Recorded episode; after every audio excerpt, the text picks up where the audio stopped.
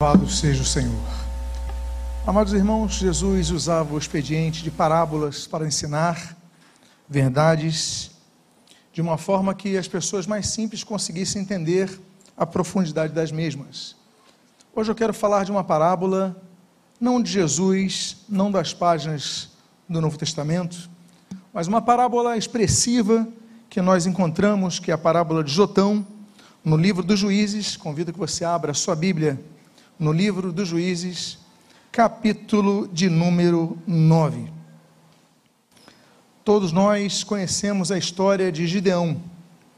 Gideão, aquele homem que todos conhecem, sobre os, os valentes de Gideão, os 300 de Gideão, as vitória, a vitória de Gideão, depois de, de uma série de triagens. Mas Gideão, aparentemente, ele foi uma pessoa que não soube se manter no poder como deveria. Um homem que teve vários relacionamentos, a tal ponto de ter 72 filhos. Um homem que tinha, digamos, quase que um harém à disposição dele. Esse homem tinha talvez alguns problemas de aceitação, porque quando ele tem um dos seus filhos, que se chama Abimeleque, ele coloca esse nome porque Abimeleque significa meu pai é rei. Abi, pai, meu pai, Melech, que significa rei. Ou seja, ele queria que todos os seus os seus os seus uh, conservos, todos os seus as pessoas do seu povo dissessem, olha, meu pai é rei está ali, meu pai é rei está ali, meu pai é rei está ali, ou seja, Gideão é rei, Gideão é rei, Gideão é rei. Esse Abimeleque então ele vai crescer mas Abimeleque ele tem uma ele tem um diferencial em relação aos seus irmãos. O diferencial é que ele é filho de uma mulher cananeia. Então ele não é apenas da sua tribo, mas ele tem um sangue mesclado.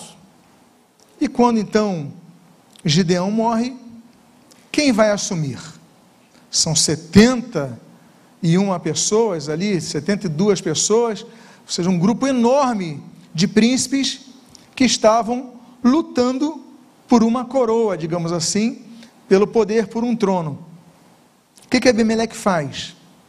Ele faz uma reunião com seus irmãos, junta todos os irmãos, contrata uns assassinos, e quando seus 70 irmãos se reúnem, não, não entendem por quê, por que, que nosso irmão está chamando para uma reunião, ele mata todos os seus irmãos.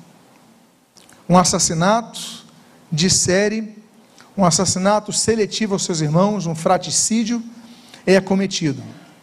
Mas um dos irmãos, ele escapa. E esse irmão se chama Jotão. Ele foge, ele consegue ficar distante. Então, quando Abimeleque está com seu povo ali já governando sozinho, no Monte Gerizim, Jotão aparece. Jotão aparece e no cume do monte ele fala: Olha, ouçam uma parábola que eu tenho a dizer a vocês. E nós vamos ler então no versículo 8, na sua primeira parte, o início desta parábola. A Bíblia diz: certa, árvore, certa vez as árvores foram ungir para si um rei. Oremos. Pai amado Deus bendito, nesta breve reflexão que havemos de compartilhar nesta noite, Pedimos que fale com teu povo. Eis-nos aqui para te servir, com tudo o que nós temos. O que nós pedimos é que tu nos use para a glória do teu santo nome. O que nós pedimos, nós fazemos agradecidos em nome de Jesus. Amém e amém.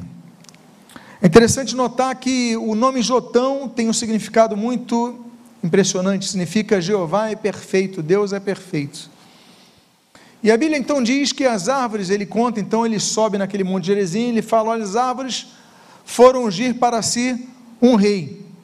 E continua dizendo: e disseram a oliveira, versículo 8, versículo 9: reine sobre nós.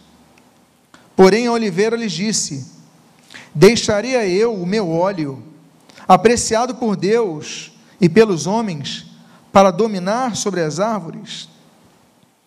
O primeiro convite que as árvores fazem é para a oliveira.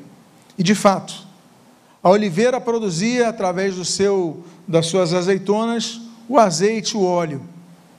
Através do óleo havia luz. Através do óleo, os sacerdotes, Levítico 7, eram ungidos. Através do óleo, os reis, 1 Samuel capítulo 10, eram ungidos. Através do óleo, os, os profetas eram ungidos, como nós lemos ali, Elias com Eliseu. Através do óleo, então, altares eram consagrados ao Senhor. O óleo representava e representa até hoje cura, a imposição de óleo sobre os enfermos, como sinal de fé. O óleo tem tantos aspectos com significados profundamente positivos. Mas devemos lembrar, meus amados irmãos, que muitas vezes temos tantas conquistas em nossa vida, tantos, tantos atributos positivos, como essa árvore, como essa oliveira, que muitas vezes nós dizemos: não, eu não vou servir a Deus, eu não vou servir a Deus da forma como eu poderia servir a Deus, eu vou dar a Deus apenas uma sobra do meu tempo, eu vou dar apenas a Deus uma sobra daquilo que eu possa dar, que não me custe dor de cabeça. Meus amados irmãos, há pessoas que querem servir a Deus desde que não tenham dor de cabeça no ministério. Veja que disse essa Oliveira, volte ao texto na tela, por favor. Deixaria eu o meu óleo, diz assim, apreciado por Deus e pelos homens, para dominar sobre as árvores? Eu não quero ter trabalho. Eu já tenho muito trabalho, eu já dou meu óleo, eu já dou luz, eu já dou cura, eu já dou perfume, eu já consagro pessoas, ou togo através de mim um símbolo de autoridade. Eu já dou tantas coisas. Agora eu daria, eu, eu, eu me usaria mais ainda. Então nós começamos a aprender sobre esse reino das árvores, que nós devemos cuidar, para que nossas conquistas não se tornem o nosso tropeço.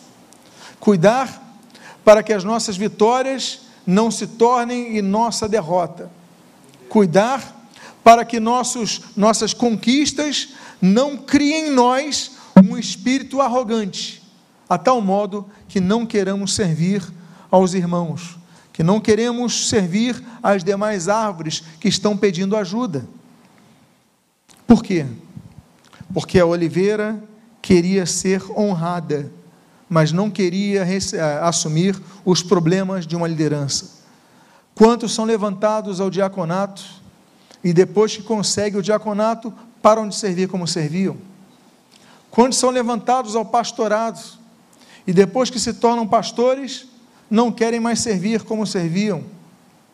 Quantos, quando conseguem um cargo na igreja, eles se acham de tal forma que diz: Eu não vou servir como eu servia. Por quê? Porque eu já dou azeite para a luz, eu já dou azeite para a comida, eu já dou azeite para a unção, eu consagro templos, eu já faço tantas coisas grandes que eu não vou, não vou fazer mais isso. Por quê? Porque o orgulho tomou conta da oliveira. E meus amados irmãos, a oliveira que é um símbolo da comunhão de Deus com o homem se torna muitas vezes um símbolo do orgulho daqueles que estão mortos ministerialmente. Porque muitas vezes nós temos o serviço ministerial, mas não queremos nos envolver. Tem só a plaquinha, consegue o diácono, consegue o título, consegue o pastoreio e acabou. As árvores então ficam sem opção. O que, que as árvores fazem? Diz o texto, então, na sua continuação, no versículo 10: Então as árvores disseram à figueira: Venha você e reine sobre nós. Porém a figueira lhes respondeu: Deixaria eu a minha doçura, o meu bom fruto, para dominar sobre as árvores? Meus amados irmãos, a figueira é considerada uma árvore sagrada para várias religiões. No judaísmo, por exemplo, o figo é uma das sete frutas abençoadas, Deuteronômio 8, que haveria, que o povo herdaria na terra prometida, né? Os sete alimentos sagrados, né? o trigo, a cevada, a uva, a, a azeitona, a romã e a tâmara. Então nós temos aqueles sete alimentos sagrados da terra prometida, são prometidos ao povo. Então não, eu sou sagrado, eu sou um símbolo de tantas coisas boas. No judaísmo nós vemos isso, no cristianismo nós vemos isso, o símbolo da figueira, tão importante, é o símbolo de proteção. Adão e Eva se protegem com folhas da figueira, um símbolo de paz, como diz Miqueias capítulo 4. É um símbolo de tantas coisas. Até, até o budismo, por exemplo, valoriza a figueira, quando diz que Buda ele recebeu a sua iluminação debaixo de uma figueira. O próprio islamismo, os muçulmanos dizem, existe uma sura do Alcorão, a sura 95, que é, Maomé jura pela, pelo figo, né? então Maomé, o figo, aquela sura, a figueira é muito valorizada por todos pelos seus grandes símbolos.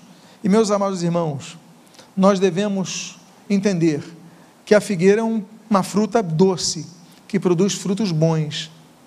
Mas nem sempre o fato de produzir frutos bons, isso se traduz em um espírito de alguém que quer servir o seu próximo. Estamos aqui falando de serviço.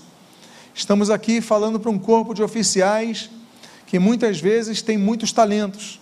Eu produzo figos. As pessoas gostam quando eu prego. Mas se eu for escalado para ficar numa recepção, eu vou ficar ofendido. Eu, eu, eu sou uma pessoa muito valorizado pelos meus talentos musicais mas se eu for tirado da escala e se eu for colocado para limpar o banheiro, eu vou me sentir ofendido. Então, essa figueira nos mostra esse tipo de pessoas que precisam compreender a maximização que nós devemos ter quanto ao serviço para Deus, que é em todas as áreas que Deus abre porta para nós. Diz o texto que você está lendo: Deixaria eu a minha doçura. Olha o que diz a figueira: deixaria eu a minha doçura, o meu bom fruto, para dominar sobre as árvores? Então, se a oliveira ela queria ser honrada, a figueira ela deseja ser desejada, ela deseja ser aplaudida, ela deseja ficar no seu rincão e não sair dali, mesmo quando Deus a força a sair dali para outras responsabilidades. E o que fazem as árvores? As árvores procuraram ajuda na oliveira, não conseguiram. Procuraram ajuda na figueira, não conseguiram. Então nós vamos ao versículo 12 e ao versículo 13. Então, as árvores disseram à videira: Venha e reine sobre nós. Porém a videira lhes respondeu: Deixaria eu o meu vinho, que agrada a Deus, e aos homens, sempre uma linguagem religiosa. Agrada a Deus e aos homens, para dominar sobre as árvores. O vinho sempre foi símbolo na Bíblia de alegria. O símbolo, o vinho é símbolo de aliança. Já na aliança lá de Gênesis capítulo 14, com Melquisedeque, nós temos Melquisedeque trazendo pão e vinho. Jesus, quando na mesa da ceia está, Jesus pega os judeus na Páscoa, eles têm quatro cálices. Jesus pega um dos cálices, provavelmente o terceiro, que é o cálice da redenção, que é um cálice com vinho, e toma daquele fruto da vide. O vinho representa alegria, como nós vemos o primeiro milagre de Jesus, que acontece ali em Caná da Galiléia, João capítulo 2. É o milagre que ele transforma água em vinho. Então o vinho é agradável, o vinho agrada as pessoas, o vinho traz alegria naqueles ambientes de festa do povo judeu. Mas aqui a videira diz: Deixaria eu o meu vinho? Eu quero dizer para vocês que o próprio Senhor Jesus, João capítulo 15, ele se declara como sendo a videira. Eu sou a videira verdadeira. Ou seja, a pessoa chega a um ponto e nós temos três árvores que simbolizam a Cristo: a oliveira, a figueira, a videira, mas nenhum desses, com todas as suas capacidades, com todos os seus talentos, com todos os benefícios que trazem, eles querem servir as demais quando saem do seu lugar, quando Deus os tira do seu lugar de conforto. Deus tira, nos tira da zona de conforto quantas vezes Ele quer, sempre visando o nosso bem. Quando Deus leva, Deuteronômio capítulo 8, Israel para o deserto, Ele tira o povo de sua zona de conforto. Eles começam a entender que eles têm que comer o maná que vem do céu. Eles têm que entender que eles têm que comer codornizas que são sopradas sobre o deserto. Eles precisam sair da zona de conforto. Muitas vezes Deus nos tira de zona de conforto para que nós possamos servir em outras áreas, não necessariamente as que nós gostaríamos de trabalhar, não necessariamente as que nós vemos que nós somos mais usados ali, mas quando Deus nos coloca em alguma área para servi-lo, nós devemos servi-lo. Mas a videira não quis, mas a figueira não quis, mas a oliveira não quis. Então, o versículo 14, no versículo 15, nós lemos nesse livro de Juízes, capítulo número 9, o seguinte: Então todas as árvores disseram ao espinheiro: Venha você e reine sobre nós. Agora nós temos uma resposta diferente.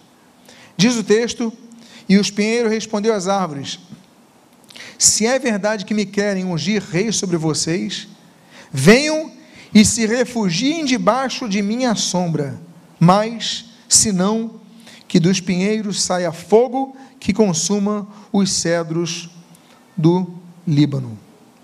Meus amados irmãos, o espinheiro foi um dos sinais da maldição de Deus sobre a terra. Gênesis capítulo 3, versículo 18. Em Israel existem mais de 200 tipos de espinheiros diferentes. O espinheiro tem uma característica muito negativa: ela não produz frutos.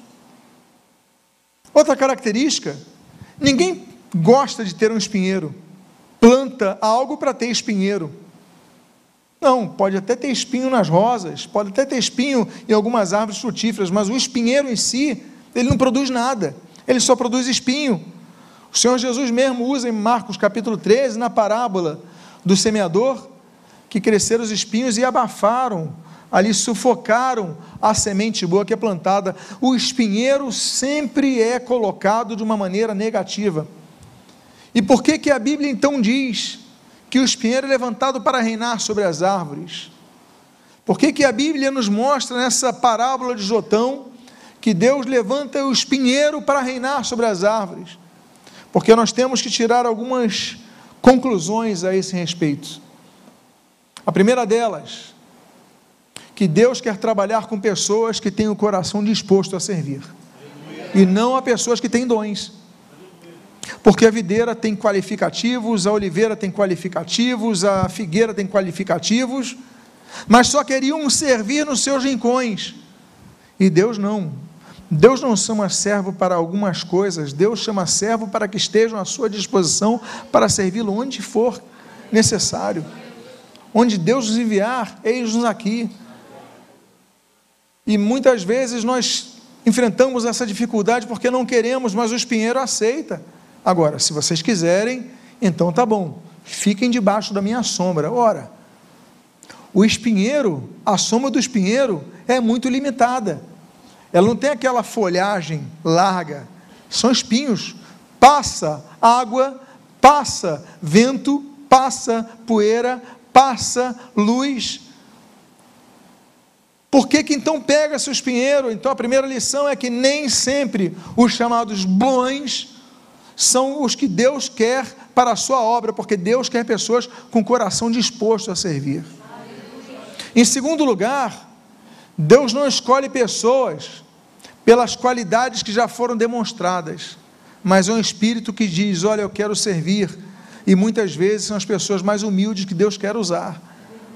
Porque pessoas que têm título, pessoas que têm currículo, pessoas que têm grandes nomes, muitas vezes perdem o desejo de servir, porque ficaram só com, as, com, com os seus frutos. Não, Deus quer te usar em mais áreas. Deus quer te usar muitas vezes onde vocês, onde nós, onde eu me coloco nisso, muito além do púlpito, Deus quer nos usar.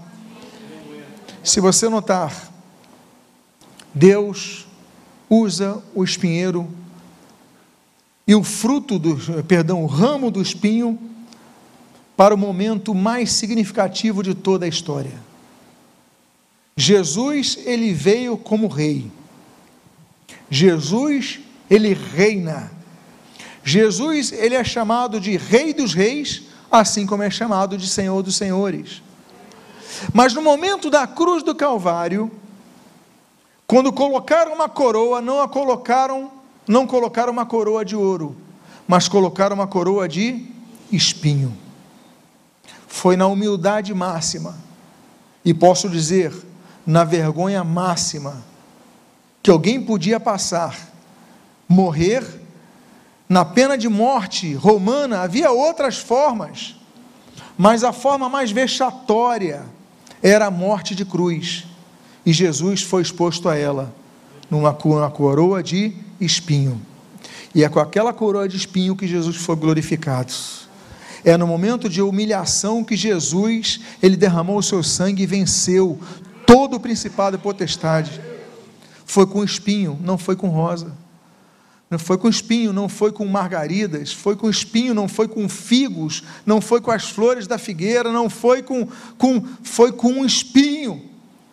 Jesus, com espinho, foi o vencedor de todas as coisas. E muitas vezes Deus quebra a lógica. Deus quer falar: olha, o videiro não, a videira não quer servir além do, de onde ela serve, a oliveira não quer servir de onde ela, além de onde ela serve, a, a, a figueira não quer, a, a videira não quer servir além de onde ela serve, então eu vou pegar um espinheiro, mas o espinheiro vai servir, e através do serviço, através do sacrifício, através da coroa de espinho, todos foram servidos e todos foram salvos através disso. Deus, a Bíblia diz em Tiago 4,6, Ele exalta os humildes ele resiste aos soberbos, mas exalta, é, exalta os humildes. Deus transforma maldição em bênção. Terceira lição que nós aprendemos do espinho, essa que é a coroa, que coroou o Senhor Jesus em glória, apesar que os homens olhassem para a vergonha, Deus olhava para o momento de glória o que importa é como Deus olha o momento que estamos passando. Nós podemos ter grandes vitórias, não dentro de um palácio, mas no meio de um deserto. O que importa é como está o nosso coração passando por isso. Como estava o coração de Jesus, de servo naquela cruz, quando passava por isso. E muitas vezes, meus amados irmãos, reis coroados com ouro morrem sozinhos, tristes, deprimidos, sem esperança, sem luz, sem salvação, mas aqueles que são coroados com o galardão do, da crucificação, como diz Gálatas, crucificados para o mundo, crucificados em Cristo, com Cristo, então eles recebem a coroa da vida. Um dia vamos receber uma coroa eterna, mas não é o momento, o momento onde nós passamos por situações que exigem de nós sacrifício. Outra questão que nós aprendemos é que o espinho ele nos protege dos inimigos. Nós só olhamos aspectos negativos do espinheiro. Mas quando as pessoas queriam cercar os seus os seus redis de suas ovelhas, não existia arame farpado na época. O que que os pastores colocavam? Espinheiros.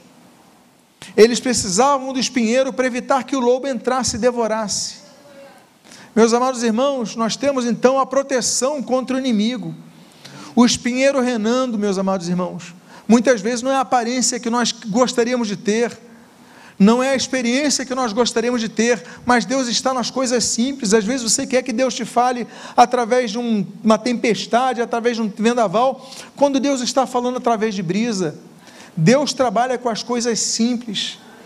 As bem-aventuranças que nós lemos, ali em Mateus capítulo 5, no início do Sermão do Monte, são bem-aventurados que choram, bem-aventurados que são perseguidos por causa do meu nome, bem-aventurado bem ah, todos aqueles que estão passando por dificuldades, são bem-aventuranças, aqueles que não são, que são pessoas que as pessoas não, não levam em consideração, porque não, não, peraí, Deus pega as coisas simples desse mundo para humilhar as grandes, não é isso que o apóstolo Paulo fala, o poder de Deus, 1 Coríntios capítulo 6, se aperfeiçoa em nossa fraqueza. Então, em nossa limitação, olha, Deus, tu me abristes essa porta para eu trabalhar. Tu me abristes essa porta para eu servir. Tu me colocastes nisso para servir aos meus irmãos. Então, Deus, não é o que eu projetei, não é o que eu gostaria, mas é o que tu me colocastes. Louvado seja o Senhor. Eu vou fazer da minha melhor maneira. Eu não vou falar, moça, mas eu não quero deixar de produzir meus doces frutos, como a figueira disse, não. Eu, então tá bom, eu sou como um espinheiro. Eu posso ter limitações, mas eu vou te servir. Aquela cruz era limitadora todos os que estavam ali, mas para nós foi libertadora. Representou para nós libertação. Então o que foi, o que serviu para humilhar, ele serve para libertar. E eu finalizo com a conclusão dessa parábola, no final do versículo 15, quando diz: Senão que do espinheiro saia fogo que consuma os cedros do Líbano. Amados irmãos, nós finalizamos com uma verdade que deve estar em nossos corações sempre. Nós falamos isso muito na escola de líderes. Não podemos brincar com a obra de Deus. Não podemos brincar com as coisas de Deus. Gálatas capítulo 6, versículo 7, de Deus não se zomba. Aquilo que o homem semear, isto ele também colherá nós temos que tratar a obra de Deus com seriedade. Porque chega um momento que muitas vezes a obra de Deus vira um clube de amigos, onde você encontra os amigos, onde você faz as coisas para Deus de qualquer maneira, de maneira relaxada. Maldito aquele que faz as coisas de maneira relaxada para o Senhor. A obra de Deus não pode ser feita de relaxadamente, mas tem que ser feita com empenho, com seriedade, tem que ser feita com excelência. Nós devemos ser pessoas inconformadas. Se o nosso serviço é bom, nós devemos ficar inconformados, porque o bom, como diz o ditado, é inimigo do ótimo. Não, se eu posso ser ótimo, por que, que eu vou ser bom? Então você tem que procurar ser o melhor servo, o melhor pastor, o melhor pregador, o melhor mestre, o melhor administrador, o melhor diácono, o melhor músico, o melhor professor de escola, tudo que você pegar, você tem que procurar trabalhar com excelência. Porque ele fala, senão que do espinheiro saia fogo, consuma os cedros do Líbano. Os cedros do Líbano tem tantos anos, é uma árvore que vive muitos e muitos e muitos anos. Eu estava falando com um dos irmãos aqui no gabinete sobre o jardim de Getsemane. Eu falei para eles: olha, ali tem árvores com mil anos de idade. Ali tem oliveiras com mil anos de idade, são datadas do ano mil. Mas estão lá, passou o tempo, permaneceram firmes. Agora, não adianta nós termos tempo de igreja, se nosso coração não é coração de servo. Então, então ele, ali diz: olha, que consuma os cedros do Líbano. O que importa então não é o tempo de igreja. O que importa é que nós continuemos com o coração de servo. Eu gostaria de fazer uma oração, convidando a que você se coloque de pé, por favor. A mensagem de hoje é para que nós não nos conformemos com o tempo, nem nos conformemos com os cargos, nem nos conformemos, nem nos conformemos com os frutos que nós bem produzimos. Devemos continuar a produzir frutos bons, que permaneçam, como disse o Senhor Jesus. Mas o que eu quero focar é que nós possamos servir a Deus onde Deus nos colocar ao seu serviço. Como diz aquela canção, não importa onde for, servirei o meu Senhor, sobre terra ou mar, onde quer que eu vá, irei, porque Ele é a quem nós servimos e não a nós mesmos. Pai amado, Deus bendito, te louvamos, te agradecemos, te glorificamos por esta palavra. Pedimos, Deus, que o tempo passe. Sejamos cada vez mais frutíferos como oliveira, frutíferos como a é, é, videira, frutíferos como a figueira. Mas jamais o orgulho nos domine. Muito pelo contrário, mantenhamos a humildade em todo o tempo. O que nos importa é te servir, onde nos colocares a servir. Abençoa as nossas vidas fortalece nosso ser, agrada-te de nós, Pai. E o que nós pedimos, nós fazemos agradecidos em o nome de Jesus. Amém e amém. Diga a pessoa que está do seu lado, Deus te abençoe rico e abundantemente, em nome de Jesus. As crianças podem entrar, já estão na porta. Não estão ainda, podem tomar os seus assentos.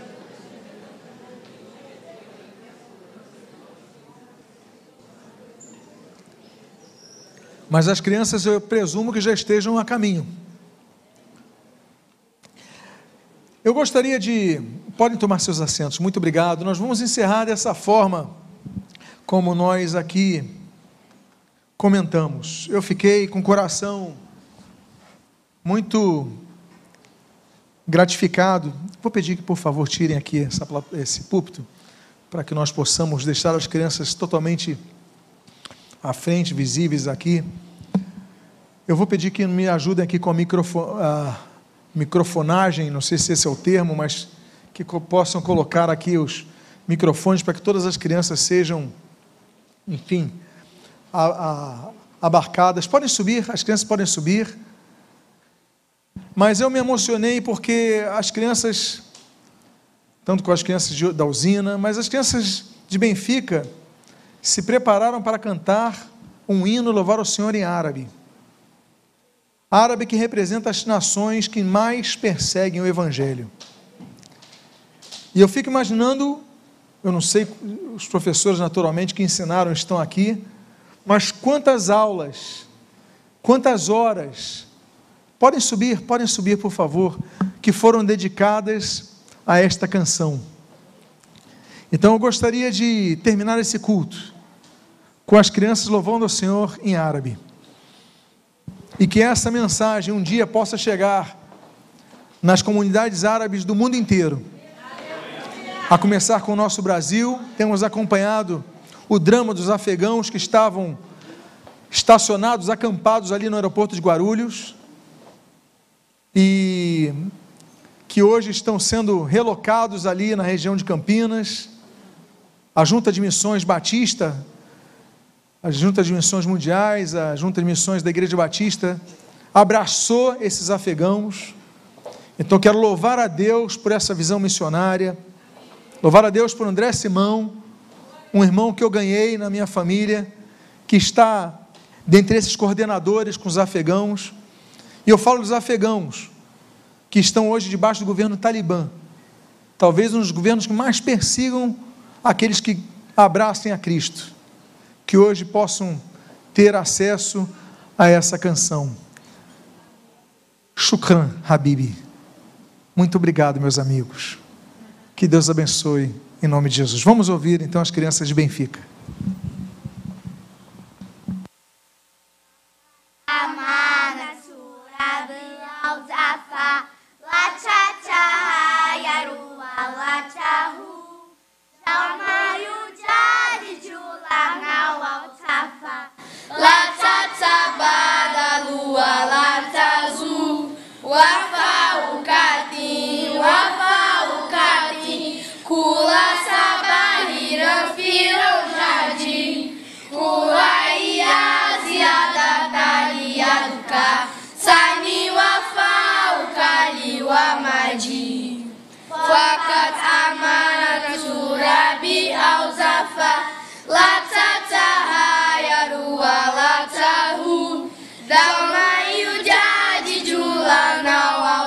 garrafa. Lá, tsa, lua, lá, azul. Wafá, o catim, wafá, o catim. Kula, sabá, hira, Cula jadi. Kula, ia, ziada, tari, aduca. Sani, wafá, o cari, uamadi.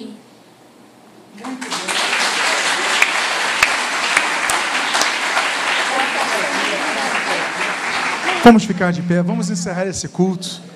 E eu gostaria hoje, em vez de chamar os pastores missionários para ficarem aqui na frente, para que possam abençoar a igreja, eu vou pedir a companhia das crianças.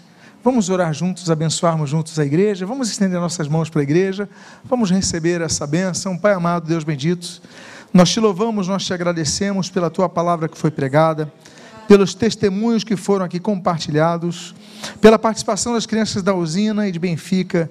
Senhor, que chegaram de maneira tão intensa aos céus, abalando as estruturas de todo mundo por esse louvor tão genuíno.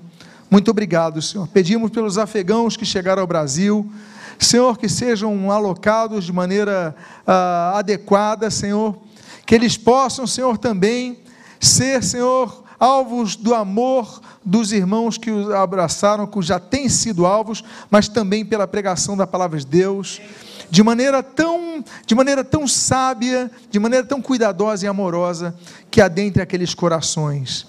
Pai amado, pedimos as tuas bênçãos sobre nós. Abençoa as nossas igrejas, que são tuas, Pai, mas as igrejas onde nós temos servido, muito obrigado. Nós pedimos, leva-nos aos nossos lares em paz e em segurança guardados e protegidos por ti, debaixo do amor de Deus, o nosso Pai, da graça salvadora do Senhor Jesus Cristo e das doces consolações do Espírito Santo de Deus, hoje e para todo sempre. Amém e amém. Que Deus abençoe em nome de Jesus. Deus abençoe. Muito obrigado.